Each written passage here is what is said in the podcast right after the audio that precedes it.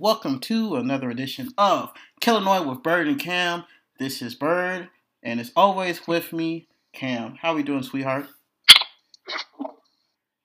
I'm doing okay. I'm it's Sunday. I don't really want to go to work tomorrow. I, I slept all weekend, so that is that is well. It's kind of over for us because we are Bears fans, and we're recording this on the day that the Bears lost in very bear-like fashion. Um, yeah, Mitchell Trubisky fashion. Yeah, I I think the you know the funny thing is I was watching the game on Nickelodeon. They had a Bears game on Nickelodeon, which was everything you would expect for it to be on Nickelodeon. Oh my god! I, and the fact, the greatest, the greatest part about the game is they had an f bomb that you can hear. I think it was Cordarrelle Patterson. That fuck. Oh, this this traumatized little kitties.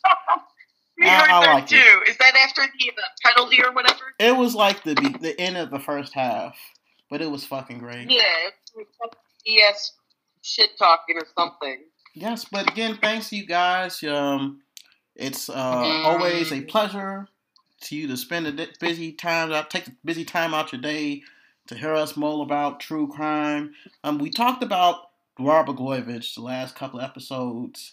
Uh, very intriguing story about corruption and Illinois politics, which just goes hand in hand. But it's odd time talk about it too.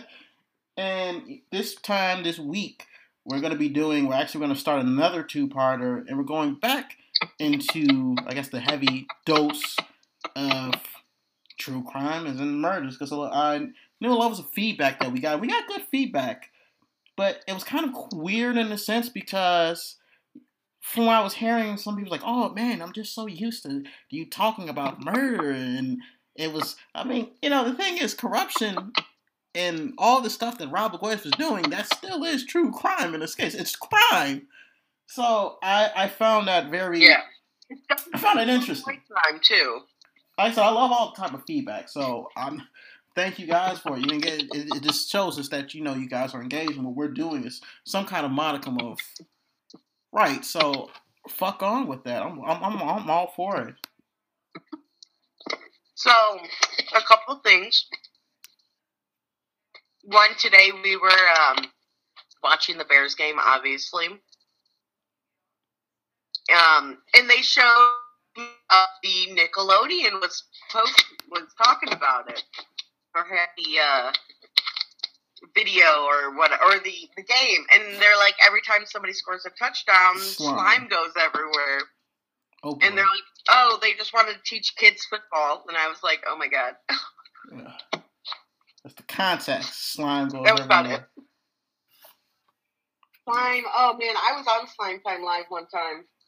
Oh, oh boy, that's what she said. Um. you know, I mean? it would be so fucking Slime Time Live X-rated. What? oh boy. Oh boy, maybe maybe that's when we that's maybe that's when we're off recording and, and whatnot because we might be who knows it might be kids and whatnot. But let's get back um, to topic in this week or the next couple episodes because this is a story that we've been talking about for a year plus, and this is something that is really near and dear close to you because there's a lot of a lot of moving parts. I mean, this is a unexplained death slash unsolved murder. It depends on how you, as we talk about this case. So this is something that you're going to be taking lead, and you just take us right away with it. Um, give me one second. I'm, I'm. Oh my God! Happy 2021, everyone. By the way. Yes, this is the first episode of 2021. So this is um. Doing. Oh yes, Happy New Year. Yeah, happy happy, happy New Year, everyone. Um. This this is just like it's all over the place. Um, it's an ongoing investigation. I would like to say a slash cold case, I guess, because it hasn't been technically solved yet. But it's an ongoing case, and so there's some information that we can't share due to it being an ongoing case and us being so closely related to the case. But it's definitely something we we do want to share and that we've been following, um, especially me because again, um, we've been closely related to it, but again, it's an ongoing case. So I don't want to like, you know, do anything that would be wrong. So, um, I can remind everyone that we're just reporters and we're here reporting. So if there's anything that seems incorrect or you want to add or anything, please reach out to us. Uh, professionals, golf people. Um, what we discuss in these episodes are based off of reports, newsletters, or more. Um, so if there's anything that you know seems wrong, you want to add, just talk to us. The easiest way to reach us is via Illinois podcast with Bird and Cam. Um, but again, this story is just there's just so many different rabbit holes, and to me, um, police discrepancies and like things that were kind of botched. Um, so I'm kind of excited. I'm excited. It's all over the place. I'm all over the place today. Yes, you Um, are. so Bird, are you are you are you ready to do the damn thing? oh yeah, I am. You know, it's just like one of those things. Like it's morphin time. If you could morph into an animal, what would it be? Um, I would say a bear, but in light of uh today, that'd just be shameful. Fuck that. No. I wouldn't. Put me A grizzly spot. bear or a black bear or a No, a Chicago, bear? a Chicago bear. I'll let I'll let everyone down when it matters. Since our bears are looking so hot. Anyways, okay, guys, back to the case. So, like I was stating earlier, this case is technically still considered unsolved, um, due to the fact that it's not closed yet. Um, but we'll let you guys decide after this episode or two over. Um, we were gonna, you know, we were gonna have a guest, um, would be very close and we were going to have this special guest the of this um, that knew this case pretty well. Um, however, again, it became an ongoing case again in case. Um, so Right, and then it might not won't be be able to show up. right, and that doesn't like I said to cut off because we Yeah. might have another uh another a friend of the program, uh, Debbie, when she sees this, oh my god, she shot us out, but. Uh, we uh, she might hear this like, oh my god, was he talking about us? But we did have multiple guests that we originally had planned on. So you know, who knows when we do part two? Who knows if we're going to be the only two people or we're going to add more as we talk about this story? Because again, obviously, it's a very it's a very sensitive in on. terms of that special guest in particular, as it is an ongoing situation and, and possible witness and whatnot. We have to be very cognizant of that fact. Yes, so we have to again be very, very um specific about what we talk about. Mhm. Um, again, majority of this information is all what you can find online. So do take your own thoughts and theories with it. Um, and again, we'll let you guys decide after this episode what you guys believe or not. Um, so the story we'll actually be discussing is the death of Molly Young from Southern Illinois, Carbondale, Illinois area. Um, Molly Young was actually born April 15th, 1990, and she was the youngest of three, the baby of the family. Uh, although the baby of the family, Molly had a soul that was much older than her age. According to Molly's sister, Holly Powell, Molly loved music, art, and literature. Molly was known as very intellectual and articulate. And Molly is my youngest daughter, my baby daughter. She liked photography and art, and she was good at it. It is statement from father. And Molly was actually so good at photography, she ended up placing in a national photo competition in her high school years, which is pretty awesome. So, like many teens, Molly experienced and struggled with bouts of depression, which she also wrote down in her journal. So, coming from experience in my high school years, I was always told how to write down how I felt. And to be honest, I still have my journal from high school. Yeah, And I. Also have like different areas of where I write things, and I go, still go back to it. And it's kind of depressing. Oh my god! Like I had so many emotions in high school, I didn't know how to express them. So I was told to write them down, and like I still have my journal. You know, this kind of, kind of, kind of a piggyback.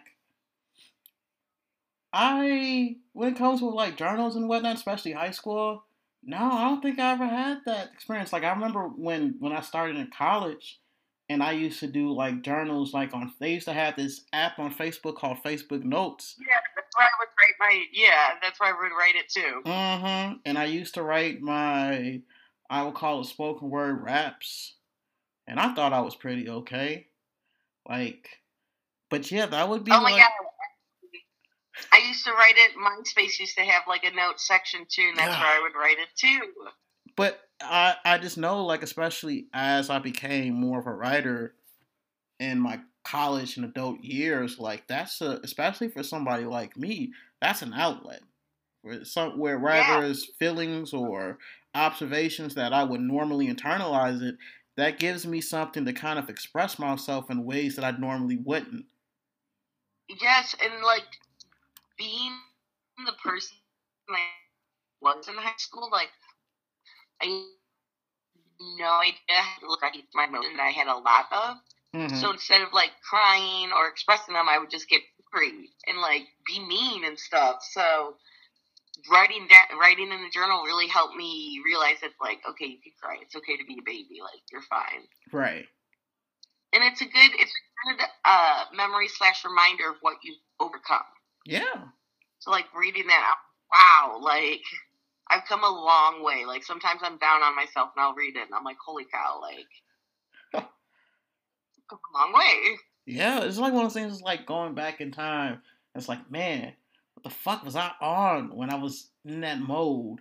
Surely, like I know when I do that, and I was like, yeah, I remember those days. Like, yeah, we've all been there. Us emotional people know what it's like to write in a journal. But anyways, so after that, Molly ended up, you know, graduating from high school and attending the college in Southern Illinois, which was Southern Illinois University. There is more than one of those. Um, I think there's one in Edwardsville. That's that's that's that's that's I use Edwardsville.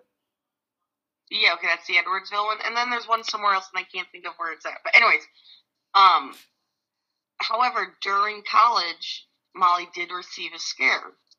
Molly actually had a knot in her neck, and it was thought to be thyroid cancer. So, on top of, you know, trying to figure out her own emotions, you can only imagine how scared and depressed Molly could have been feeling at this time. Luckily, surgery was able to remove the mass from Molly's neck, and thankfully, they were able to find out that the mass wasn't cancerous, or that was not cancerous. Um, but during this time, too, this is when Molly met someone, and that was Richie Minton. So at this time, to many, um, Richie looked as if he had a great cover. You know, he had a great job being a 911 dispatcher, seemingly looked like he has his life together, and for someone in his early 20s, wow, that's just, he's got a great head on his shoulders. But according to Molly's father, he had a very different impression of Richie. And maybe Larry was just being overprotective, or, you know, he just had this sense. But he, he thought maybe he was onto something. And Molly's mother, Kathy Young, stated, I knew Richie was manipulative from the t- things Molly told me. I just knew he put her down. So there's already issues going on now at this relationship that um or there's a lot of insecurity showing. I don't know if it's a both sides thing. Like I don't know if she showed her insecurities mm-hmm. and Rachel's he did, but there was enough uh insecurities for his parents to mention something and again, you know, I know most parents want what's best for their kids. Right which they probably hate anyone and everyone who dates their kid. Um, so I would understand why Larry would think that, and I understand why Molly's mother would think that. I I had a friend growing up where her mother was like convinced I stole things from their house, like really, for no reason. Like I would just be sitting in her bedroom and I'd hear her mother like, make sure she doesn't steal your straightener. And I was like, what? Why would I steal a straightener when I have my own straightener? Like, Mm-hmm. like all the time. Like she always thought I was like taking things from their house, and I was like, why? I, I, I just didn't understand why why why would I do that? Why would I need to take anything from your house when I could just simply ask my parents to buy it if I needed it? No, I can't. I can't imagine you being like a, a thief. Many things you are, Man. but a thief is not one of them. I am not a thief. You know, the first time I ever was in a grocery store, one of my first memories, I didn't understand the concept that you had to buy something. Oh, you know, you had to buy the product. Uh huh. So my sister and I like were in the backseat of my mom's car, like giggling. My mom's like, "What are you doing?" And she found out that we like stole this candy, and I kid you not, Mhm. she beat our ass. Like, not literally, but let me tell you, it was enough for me to never ever want to steal ever again. Oh boy. So I never did ever. I was Huh. like, I don't understand the concept of stealing. Like, if you can't afford it, why are you even looking at it? Oh yeah. So, But- like, that's what my concept was. Like, if you don't have the money for, why are you even looking at it? Um, Mm-hmm. yeah, some people's peers didn't like me growing up. Like, I was the bad, I guess the bad kid or something. I didn't see it, but You know, I can. On many respects, I can somewhat see it, but in terms of thief and whatnot, yeah, that's that's that's a stretch, and then some. But going back to Molly, apparently her parents' intuition about Richie got to her because it was said on many occasions that Molly tried to end things with her and Richie, but Richie knew exactly how to get her back. And he would do this, Cam, by saying he would kill himself if they didn't get back together. Now, according to Molly's mom, this went on for about a year. And I can just only imagine the mental toll that would take just dealing with that kind of toxic shit. Like, Mhm. that's just, I just wrap, just, it's hard to wrap around my, my head, but it's a really tricky situation to get off because not only do you want to help the individual, but if one, especially a significant other, was to commit suicide, then you're going to have that on your conscience for the rest of your life. That's just a heavy Mhm. weight that will could eventually tear you down. But it didn't stop Molly from trying to break off the relationship. That is until Molly called her mother and told her some crazy news. And as Kathy, Kathy would later come out and say, is that she called me one morning and she was with him and she said that she was pregnant and Molly was pregnant. And we talked about it and that uh, she decided that she was going to have an abortion. And Molly continued to state that given her recent medical issues, she didn't feel healthy enough to carry the baby, which you know makes sense. Um, it has been said that Richie wanted a kid more than anything, and that he had extreme emotions towards the idea of abortion, but he did what was best for her and the unborn child. And I can only imagine the when he turns like he wants to, and then again with a kid, that just solidifies. Okay, I'm going to be dealing with this person at least 18 years, so it's always going to have just a stamp on this relationship, something that he wants to continue to pursue or wants to continue to have, and she wants no parts of it. And also, she's thinking about her health. And so I guess it's kind of like a double whammy of sorts like- of like this might harm me in terms of carrying term. This might bring forth further medical issues. But then now, on top of that, I'm going to have to deal with somebody that I probably am trying best not to to involve myself. that too. And again, that's another tri- tr- tricky topic. Right. because you know abortion is a very tricky thing especially when you know one partner doesn't want it and the other does and it's Mhm. very very tricky to even discuss or allow in some states and like you were saying molly just had a health scare with cancer and if you Mhm. see a picture to me she looks like a very very skinny girl tall and very skinny um and I don't personally think at her time she would have been. It would have been easy for her to carry a baby, but then again, I don't know her personally. Right. Um, but like we were saying, it seemed like a healthy choice and idea. And Molly explained, you know, to her parents what we were stating earlier that due to her health, it would not be a good idea. However, Molly explained to her sister the real reason why she wanted to get an abortion. Mm. Holly herself stated to Crime Watch that she later told me that the real reason was because she didn't want Richie to treat their children the way that she'd always been treated by him. Mm-hmm.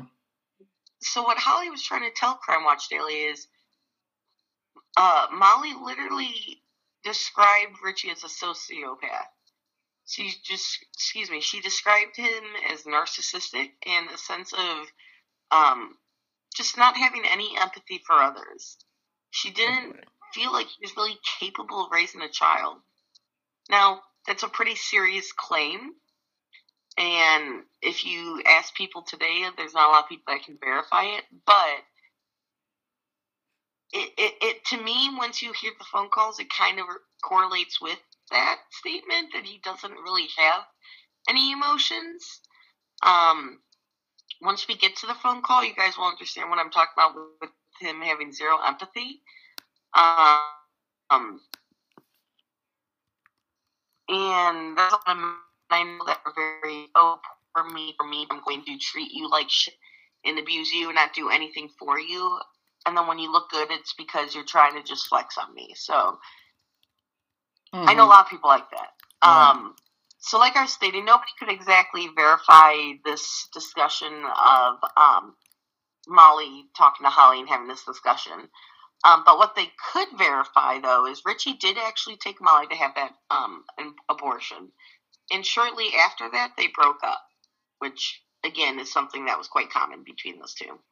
Um, however, what they didn't know is a few days later is when the world would change for Molly. On Friday, March 23rd, 2012, a little after 10 p.m., Kathy Young poked her head into Molly's room to say goodnight. And at this time, Kathy didn't know this was going to be the last time she would speak or see Molly alive. And again, this is at 10 p.m. at night. So Kathy told crime watchers that Molly at this time was in her PJs in bed, and so she seemingly just went to bed. Mhm. And during this time, Molly and Richie technically were still broken up.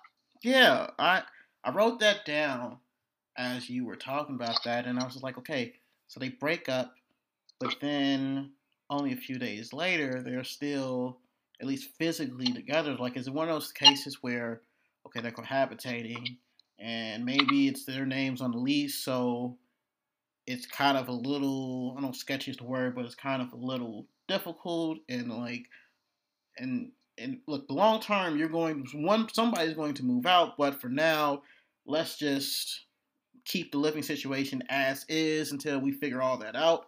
I don't know if, what, if they had that conversation leading up to this night. Well, they didn't own an apartment together. She, I think, lived with her parents, and he had that one roommate, Right. Um, but again, they were like it was their early teens, early twenties, and I can remember, I can remember my relationships then, and they were just all, they were just all toxic, and it wasn't, it wasn't even like that, like either one of us were toxic. It was more just because we were partying, we were living the dream, we were in college, we were out with friends. You know, we were just doing us and doing our own thing, and like it clashed with our opinions, and that's before, as an adult, you accepted other people's opinions. So, right. and the amount of times I've gone back to relationships too, it's like okay, broke up, got back together, broke up, got back together. So it's like Mhm. I see the theme common at this time. Okay. Yeah. Yeah, and I think that's like especially in that age, and it's the you know the all these you know I've I don't know how many times I've seen relationships, and you see the breakup of it, and you think of it first. Okay, the breakup was so bad you cannot fathom that they're going to be in the room without just some type of carnage, and then you Mhm. just become dumbstruck with not only maybe a couple of days, a week, or whatnot, but they're back together as if nothing ever happened. And I mean some things where it seems some just high level, just fucked up shit. And I'm just like, I can never see, I, I cannot fathom those two or whatnot. And it, it, it just, it, it, it astonishes me to no end hmm But it and is- it's and it's a lot of relationships during that time, your early twenties, you know, where oh my world's ending, oh my Mhm. first love, what am I gonna do? And then like you guys get back together and it's fine. And then you break up and then you get back together. Yeah. And then you break up and then you together. And I don't know if it's more like because it's easier just to get back together or it's just like, you know, we're still trying to figure out our emotions and love and all of that. Mm-hmm. Yeah, I don't think I'd get that leeway. I, I just know I would be the case if that somebody just broke up with me. No, motherfucker, you ain't never talk to me again. I, I just don't. I just don't think I would have that benefit of doubt. But that's just me. Yeah, see, I don't, I don't know. It depends. Like, Like did I have a good relationship with them? Do I want to be with them? Like, I just felt like in, in cases of that, you know, and we'll and we'll we'll, we'll talk about the, the day in question um, that we're, we're all here for, but just kind of put a bow on things. It's just one of those things is that especially with a breakup, you would think that that's a sense of finality, that you have made a decision that it is best to wish you well on your future endeavors, because clearly this thing is just not working. And It is just not there for the long haul. And I'm beginning. That's just my two cents, and that's just in general. if Richie really is this narcissistic sociopath that was Mhm. discussed, then he knows exactly what to say and do to bring her back. And you know, just coming from experience, it's like, well, you know, everyone's got a. a most people have hearts and want to give somebody benefit of the doubt and like, okay, what's the reason why you guys broke up? Was it something because you were, or is it fixed, or is it something because you were a piece of shit? And I had a friend that had a narcissistic uh, significant other, and it was it was bad because she looked like the crazy one and the psycho one, and like Mhm. she's like, yeah, I'm crazy and but I'm not crazy and psycho, and it's like, okay, well, right, that's what statistics do make you look like the bad person. right, and I guess as as Make- communications majors, like I guess especially for me in terms of you know people I know that were in relationships are in relationships, and then and when it doesn't go out the way that you know one would hope, you kind of just analyze it and see okay what goes wrong, and then you look at that person, the two people in, in question, and you try to I guess to do, do a deep dive, if you will. I, and I'm thinking of one in mind. I'm not gonna put his name out there, but like I, I um his he had a significant other and it just was not it was just toxic as all shit and Was it me? it was I me? said he not a she I like, you deaf fuck I but like- no no whoa but they got they they broke up and then got back together and you just it just didn't make any sense whatsoever knowing especially when I would be on the the middle hand and I would hear these arguments and I would hear these issues and it's just like this just has this does not have a good ending. And it did not have a good ending but as we're going to talk about with you know Molly Young and whatnot at least nobody didn't die after this as unfortunately it's going to be as we're going to talk about in a bit oh man, I think I know who you're talking about now. yeah sorry man. That wasn't. In, we know a couple people that had that got back together, broke up, got back together, and even had other things in their life when they got back together. They moved away and Mhm. you know did things, but didn't actually love each other. It's just shit's crazy. Relationships are weird, and I, I I'm glad now more people talk about or openly talk about like their feelings and emotions Mhm. so you can catch catch see who's the crazy ones hopefully Yeah. early But uh, let's just talk. And, and back that said, let's talk about what we're all here for. March twenty third, two thousand and twelve. And a little after ten p.m., Kathy Young pokes her head into Molly's room to say goodnight. And again, at this time, Molly and Richie were still broken up, but they're still together. And around five thirty a.m. the next morning, something seemed to wake Kathy and airy, airy feelings. What they call a, you know, a, a mother's intuition. Let's get the sense that okay, wake up and it's something is just not right. And Kathy went to check on Molly, and she noticed that Molly wasn't in her room. So then she begins to text Molly. She never gets a response. After multiple texts and no response, Kathy jumps in her car. She begins driving around town looking for her daughter. And she even Rich she even circles to what she thinks is Richie Minton's apartment complex. And unfortunately, she couldn't find his exact apartment, so she drove home. And when you talk about this those those hours, those few hours, I can only just fathom what the, the, the, the terror, the fear that is emanating in her mind. Like, I cannot, I have this bad premonition about my daughter and her safety, and I am looking for it, and I can't reach her. I can only, it's just, it's eerie, it's scary, right? It's, and I'm not a mother yet, but I know, I've been watching, I was watching where it was literally just mother. It was called Dead Body, and it's, it had this premonition that as soon as their children were in danger, they became like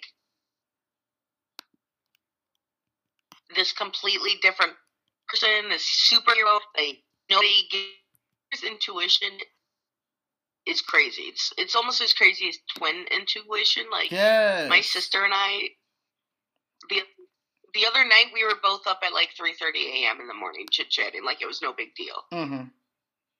Just like out of nowhere, texted me and I happened to be up, and we were just like, oh, it just it happens all the time, and it's and it's weird. Yeah, oh, yeah, it's crazy, it's crazy. So going back to Kathy, she cannot find his apartment. She drives home, and it wasn't until nine o'clock in the morning that police receives a nine one one call, and we're going to play the call that Richie Minton's roommate, Russ Romick, makes to the local authorities, 911.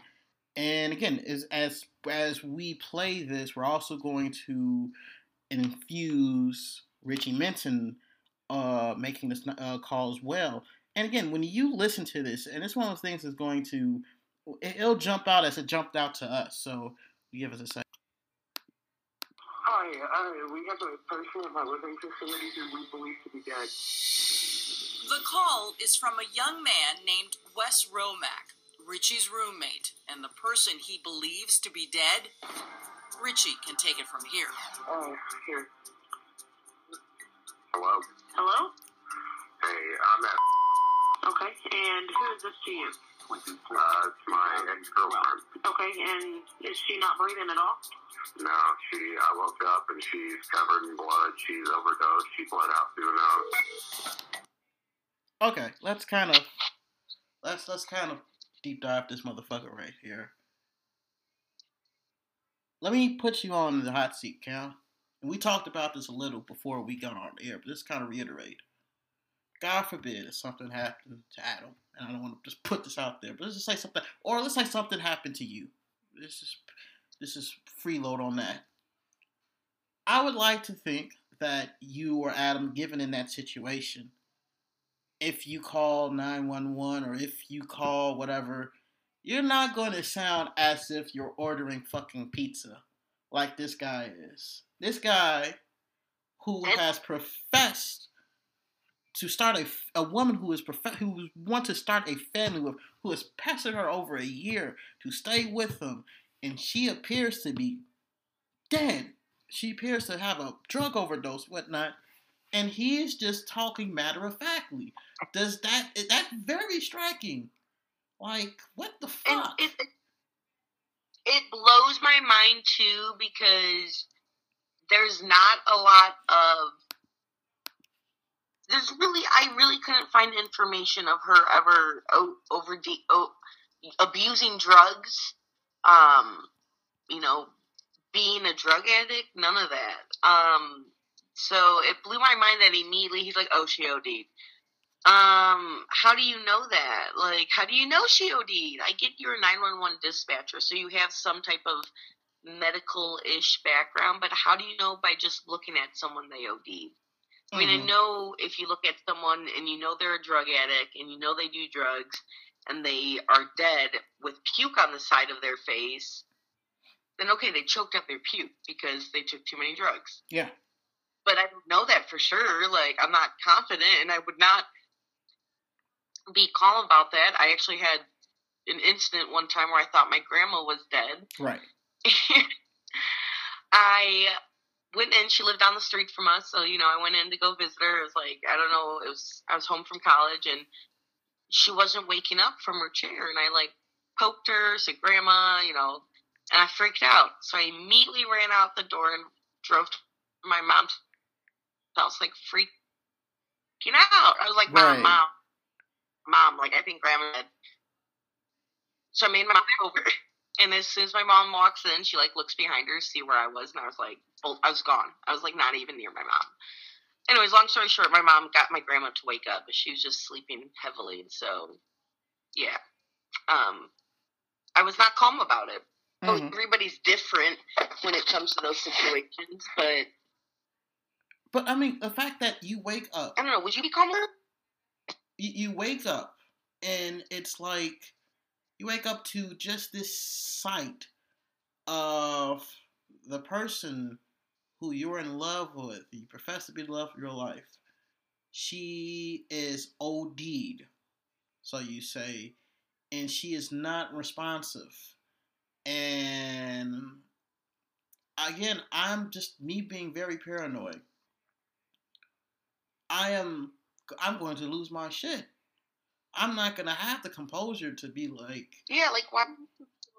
j- to, to, to have to call to 911 like no sense of panic no sense of because again i understand everybody has different reactions but it just seemed very callous from me and especially as we talk and to what we know and and let's as well give it to you as we as you know as you know richie had the roommate wes romick and Wes seemingly, seems to be the one who calls 911 first. If you note that conversation, Wes makes a very controversial, makes a few controversial comments um, as we that wasn't discussed in the video. One being he was working a late shift.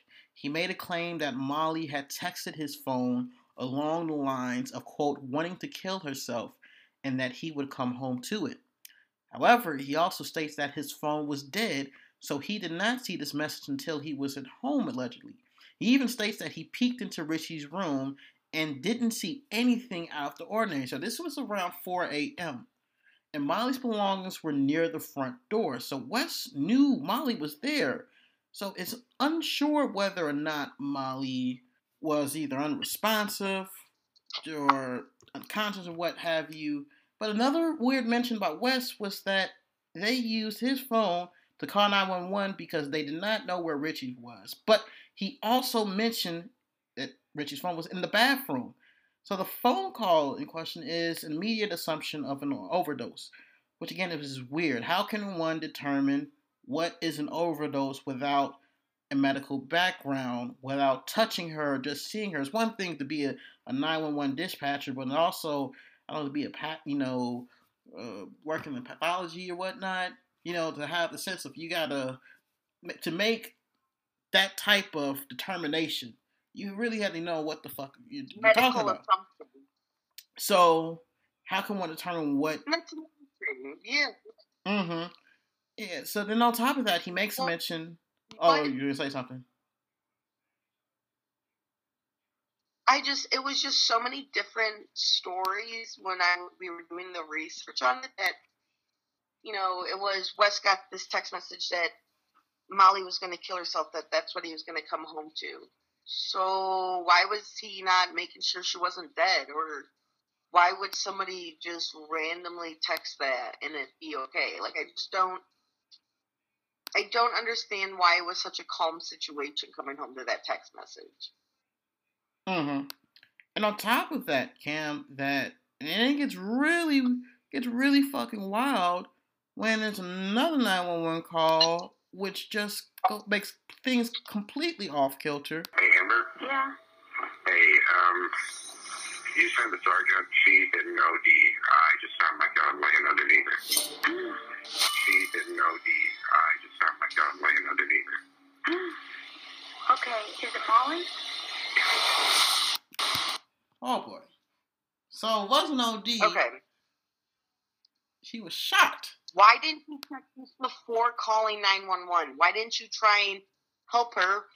He, I, I, this is what drives me crazy. Okay, so he's a 911 dispatcher. Let's everybody know he's a 911 dispatcher. Yes. You should know the fucking first steps of finding a dead body. Why are you touching her? Why are you making an assumption? He first goes, "Oh, she she overdosed, as she killed herself." So, did she commit suicide or did she OD? OD a lot of times is an accident. Why would she commit suicide coming to your house? And why isn't his gun locked away? How did he not hear his gun go off in the middle of his room? Let, let's even say he's a heavy sleeper. Okay, I get it. There's a lot of people who are heavy sleepers. I broke a nail last night sleeping. I don't know how I did, but it, I woke up and it was broken. Mm-hmm. But how could he wake up? Let's just say he's a heavy sleeper in general. He later talks about how he woke up to a notification from his work that he was running late for work. Mm-hmm. How could he wake up to that, but not to a freaking explosion going off in his room? Right. And how can he be so calm about this? I'm sorry. Even if she did OD, why are you so calm about it? Why are you so calm that now you know that she touched your gun that isn't locked away for safety measures? And like I was saying earlier, he knows the police work. He works with police. We find out later his parents are part of the police. So why did he touch her? Why did he move her? Why did he do all the things somebody shouldn't do with a dead body? So those are all my questions. And uh, again, I don't understand why he was so calm. That's, and that's the thing that's very striking, especially and know, with the factors so that calm. we do know. Like, I, how do you not see someone's head blown out? Like, I'm sorry, I I don't know what an OD looks like, but I don't think most ODs you bleed through your nose. Do you bleed out your nose when you OD? that, that I don't know. That's a good question. I, I, I didn't think so, but I've never OD'd before. I've never seen someone OD before. I've seen someone seize on drugs, like go, go into seizure, but like, I don't know. There's just so many questions I have to why this is being handled so calmly. And former police chief uh, Jody O'Guinn explains that this discrepancy in calls, which again already sh- to me looks like the police force are taking Richie's side. Mm-hmm. Um, and Jody O'Guinn just continues talking about that initial call that came in as an overdose. Apparently, then, as Richie went over to tend to her to see if there was anything he could do, is when he moved her. And that's when he noticed his handgun was lying next to her, that she had a head wound, and that was consistent with a gunshot wound. Again, his first call states that she OD'd. So, how do you know she OD'd if you didn't touch her or move her? And if she was already de- dead and OD'd, why did Richie think he could save her if it was too late? So I just, if if he already concludes she OD'd, why are you already looking at her? And again, Richie is no amateur when it comes to the police force. Like I stated earlier, both his mother and father work for the same department. So he's got a lot of knowledge in the background, which means he should know not to touch the body. Yeah. It, it's as if he has the means and opportunity to get away with it. If it is some case that foul That's play what is I- involved. It's just a lot of That is what I it's a lot of yeah. And, and there was a lot of different notes talking about that night. Um, it was, you know, I heard that, you know, first Richie's phone was found in the bathroom and it was dead, and that's why they had to use Wes's phone. But then I heard that Richie woke up to a notification from his work that he wasn't, like, he wasn't, he, he was late to work.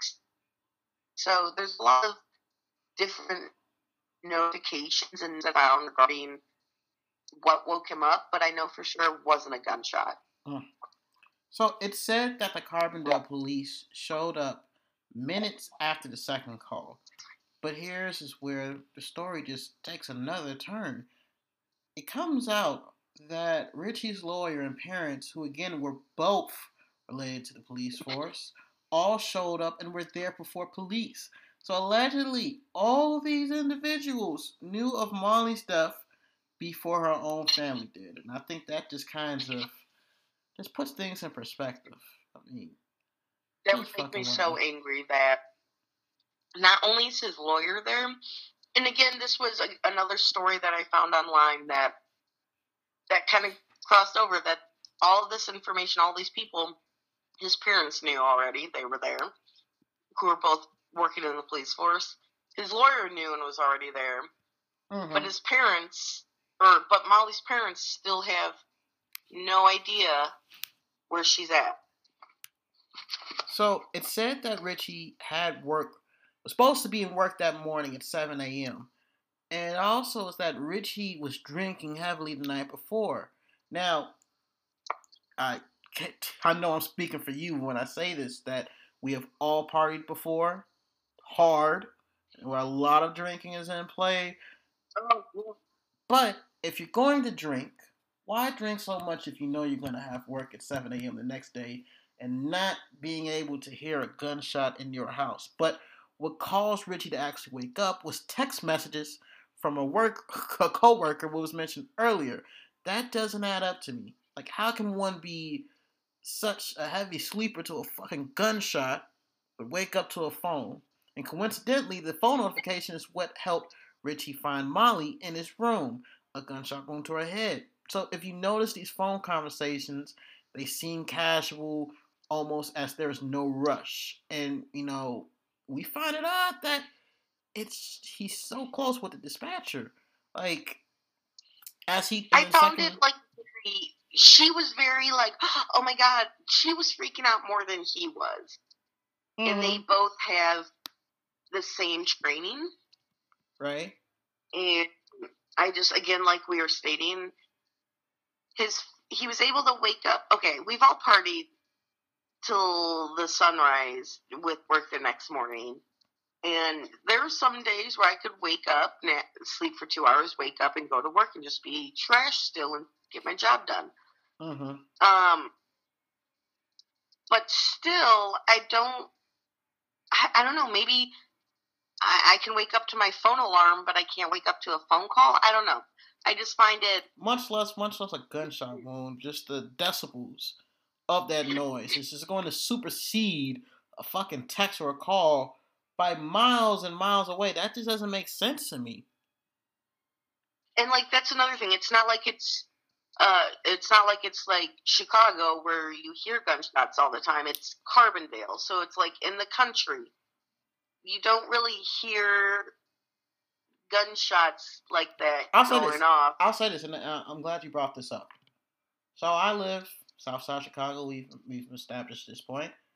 and it's been a couple of times. Hell, a couple times in the winter. I guess because it's the winter and you expect in Chicago in, instead of the summer. But there's been a few times. I want to say the last month that I'm laying down as I'm trying to go to bed, and I can hear gunshots from the next block, or I can hear it from down the block. And it's a much that we're talking about hundreds and hundreds of feet.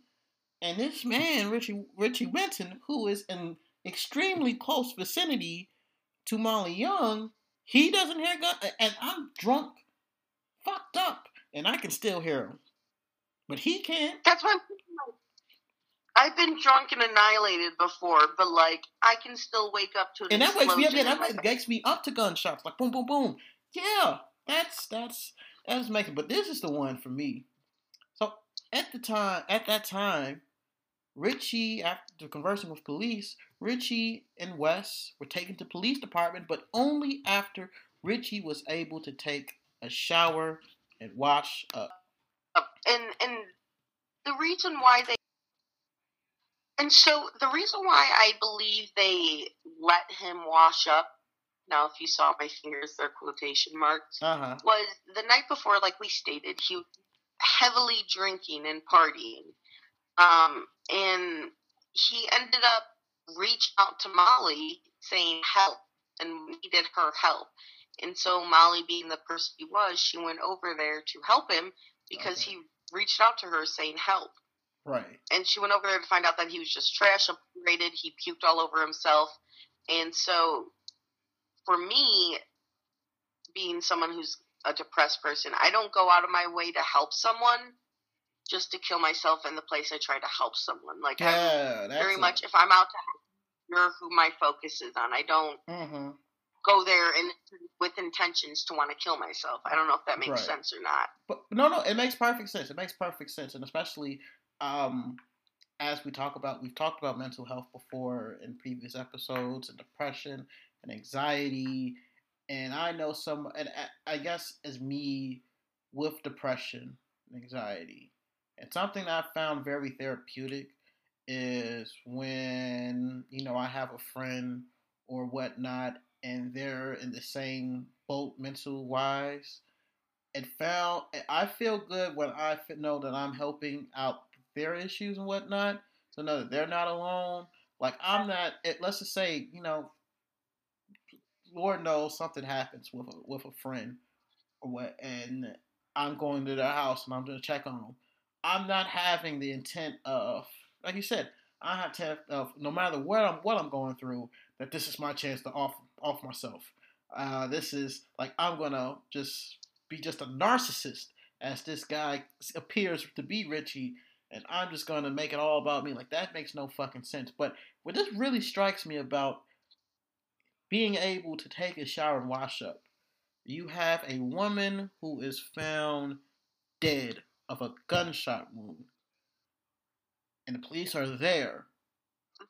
That is a crime They didn't scene. even think and twice. you have to Oh, assume you got puke on you for walking. Right. You can't make you can't make and especially as we go to part two and we get in more depth about the investigate the ensuing investigation and what was uncovered, it makes it all the more baffling. As again, you have to treat you, you can't make any declarations without you know getting some kind of uh, kind of this balance of this the uh, beginning. Like, why the hell, if you're treating this as a possible person of interest, why would you give him the opportunity of washing away potential evidence? Like, that makes no fucking sense. Puke. Puke all over him or not. Like,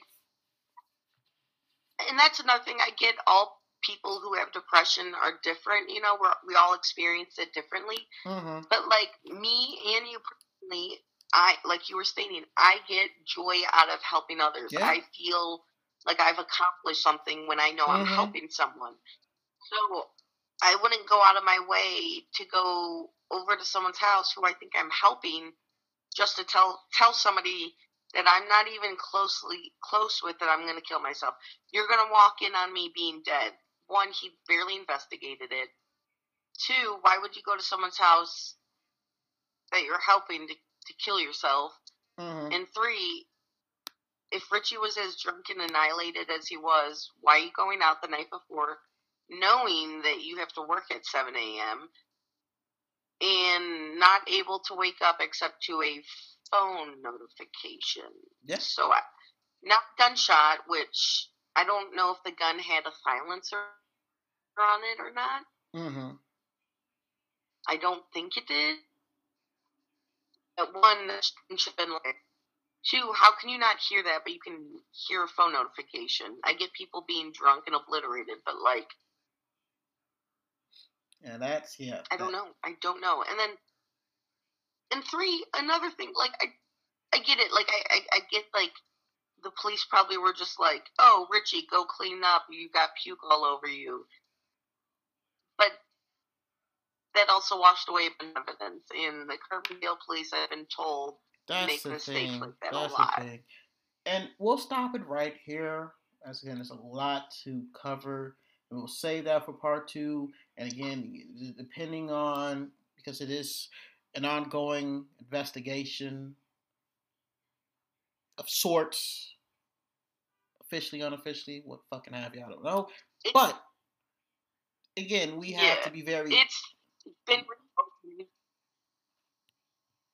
but, but yeah, that's that said, we will. Well, obviously, we'll be back for part two. There's so much to so much to, to grasp. Again, whether we have the the special guest, um, whether we have another guest or whatnot, it remains to be seen. But we will be back. Like we promise, we will be back to talk about this you know, very tragic case where it just it appears this could have been preventable.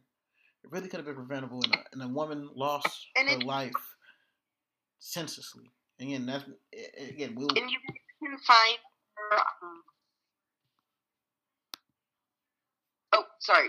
Oh. Um, you guys can find. We found our research from um, Crime Watch Daily. They have a episode of this. If you guys would like to follow it, um, I believe. I think it was Generation Y podcast also covered Mhm. this. Um, But also, I mean, and then also too, we've been following. right? This was this was you because I remember again. I remember before I even knew that there was a Crime Watch Daily documentary. You telling me this story, and because of the you know the, the, the exterminating factors of how you procure this information, but you telling me this story, and it was very this was very touching whether what we were going to cover this because I was like, yeah, we got to do it, and you were like, um, let's hold back, let's hold back. We'll if we do it, I'll give you the, the, the green light. And that was over a, a year ago, well well over a year ago. So the fact we're doing it, we're doing it now. I mean, it just shows you something. But yeah, like I, this is something that you know has really, uh, really been on your mind for a while, to say the least. Oh yeah, and two, uh, it's just there's I follow all justice for Molly Young, so I'm more in this story than most. Um, I've been following this for so long, Mm-hmm. uh, but I, I truly, once we get past two, that there's a reasons why Molly couldn't have killed herself, and somebody in that household did Yeah. something, and the other one knows what happened. yeah, that's yep. And until then, So that being said, they're both guilty. until then, part two of this investigation of this story will be coming to you real soon. Um, Cam, you can find her on Instagram. On is it Barboho? It's been. I, I'm gonna be very ashamed of myself because I should. I knew this like the tip of my tongue. Like I know, I know, I know. Twitter is I like stuff six thirty. Facebook is Cam E. Yeah, and Instagram. I think Instagram's just my first name. And Okay, Cameron Bar- Cam- Cameron Barbo. Um, yeah, so if you guys can spell that correctly, good luck. Um, Birdman changed his name again on Facebook. no, it did. it's Um, been Alex Cam. It's now Alex. It's been Alex Cam for a while. I always get you it's like It's my Alex Camp. ego. Um, and then Birdman for America on the uh, Birdman for America 2020 um, on Twitter. it's gonna be twenty And twenty then this on Instagram, the gram of Insta, it is according to Alex Camp. the world, according to Alex Cam. All one word. I hate you. One word. But we will be back again, whether it's gonna be guests, whatnot. But we are gonna go back and we're gonna be talking about this more again for Cam. This is Bird, as always, guys. Thank you so much. Without your support, without your listening, none of this would be possible. Again, we will be coming back with uh, part two of this tragic Molly Young story, and we will have more other episodes down the pipeline. So again, guys, again, I cannot convey how much that your support means the world to us. And for Cam, this is Bird signing out. We are Killinois. Be there or be killed, bitches.